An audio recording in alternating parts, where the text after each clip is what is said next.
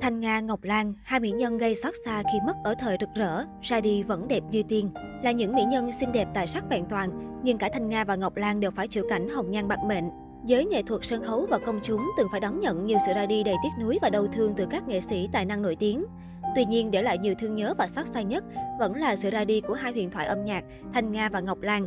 Cả hai đều là những mỹ nhân xinh đẹp tài sắc vẹn toàn, nhưng phải chịu cảnh hồng nhan bạc mệnh và qua đời bất ngờ khi sự nghiệp còn trên đỉnh cao, tuổi đời còn trẻ khiến công chúng vô cùng thương xót. Và vì vậy, đám tang của Thanh Nga và Ngọc Lan cũng được nhiều người đưa tiễn gây xôn xao một thời.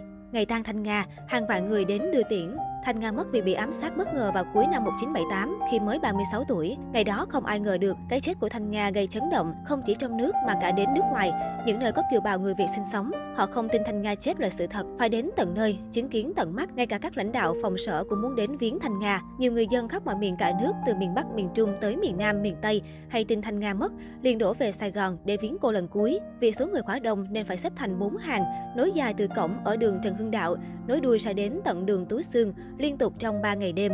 Dù thời gian dài là vậy, nhưng mọi người vẫn kiên nhẫn đứng đợi tới lượt mình để vào viếng Thanh Nga. Ban đầu mỗi người cầm trên tay một cây nhang đã đốt sẵn do ban tổ chức đưa cho. Cháu gái Thanh Nga kể lại, tôi vẫn nhớ như in hình ảnh ở chỗ Hoàng Má Ba. Chỗ đó có một sân phía trước rất rộng. Người ta xếp hàng la liệt để qua được cái sân rộng thênh thang. Mọi người cứ nối đuôi nhau đi liên tục.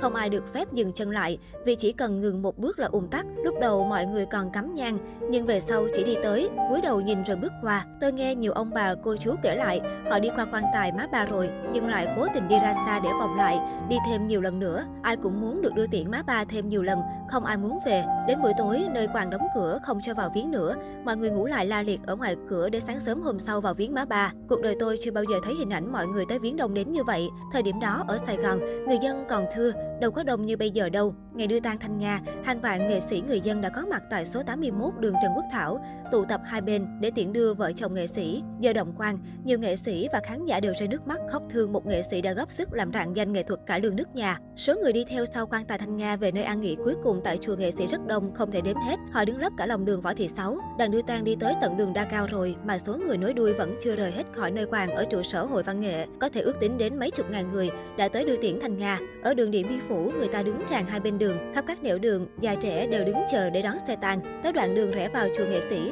người dân đứng bịt kín, không để cho xe vào. Công an phải kêu người dân đứng nép vào cho xe qua, sợ kẹt lại sẽ trễ giờ hạ quan. Trước chùa người ta vây chặt kín cổng, phải khó khăn lắm mới đưa được quan tài vợ chồng nghệ sĩ Thanh Nga vào. Điều đáng nói là Thanh Nga dù nằm trong quan tài, nhưng vẫn đẹp sạng người, khiến ai cũng phải sửng sốt. Ngọc Lan nằm trong quan tài như nàng công chúa.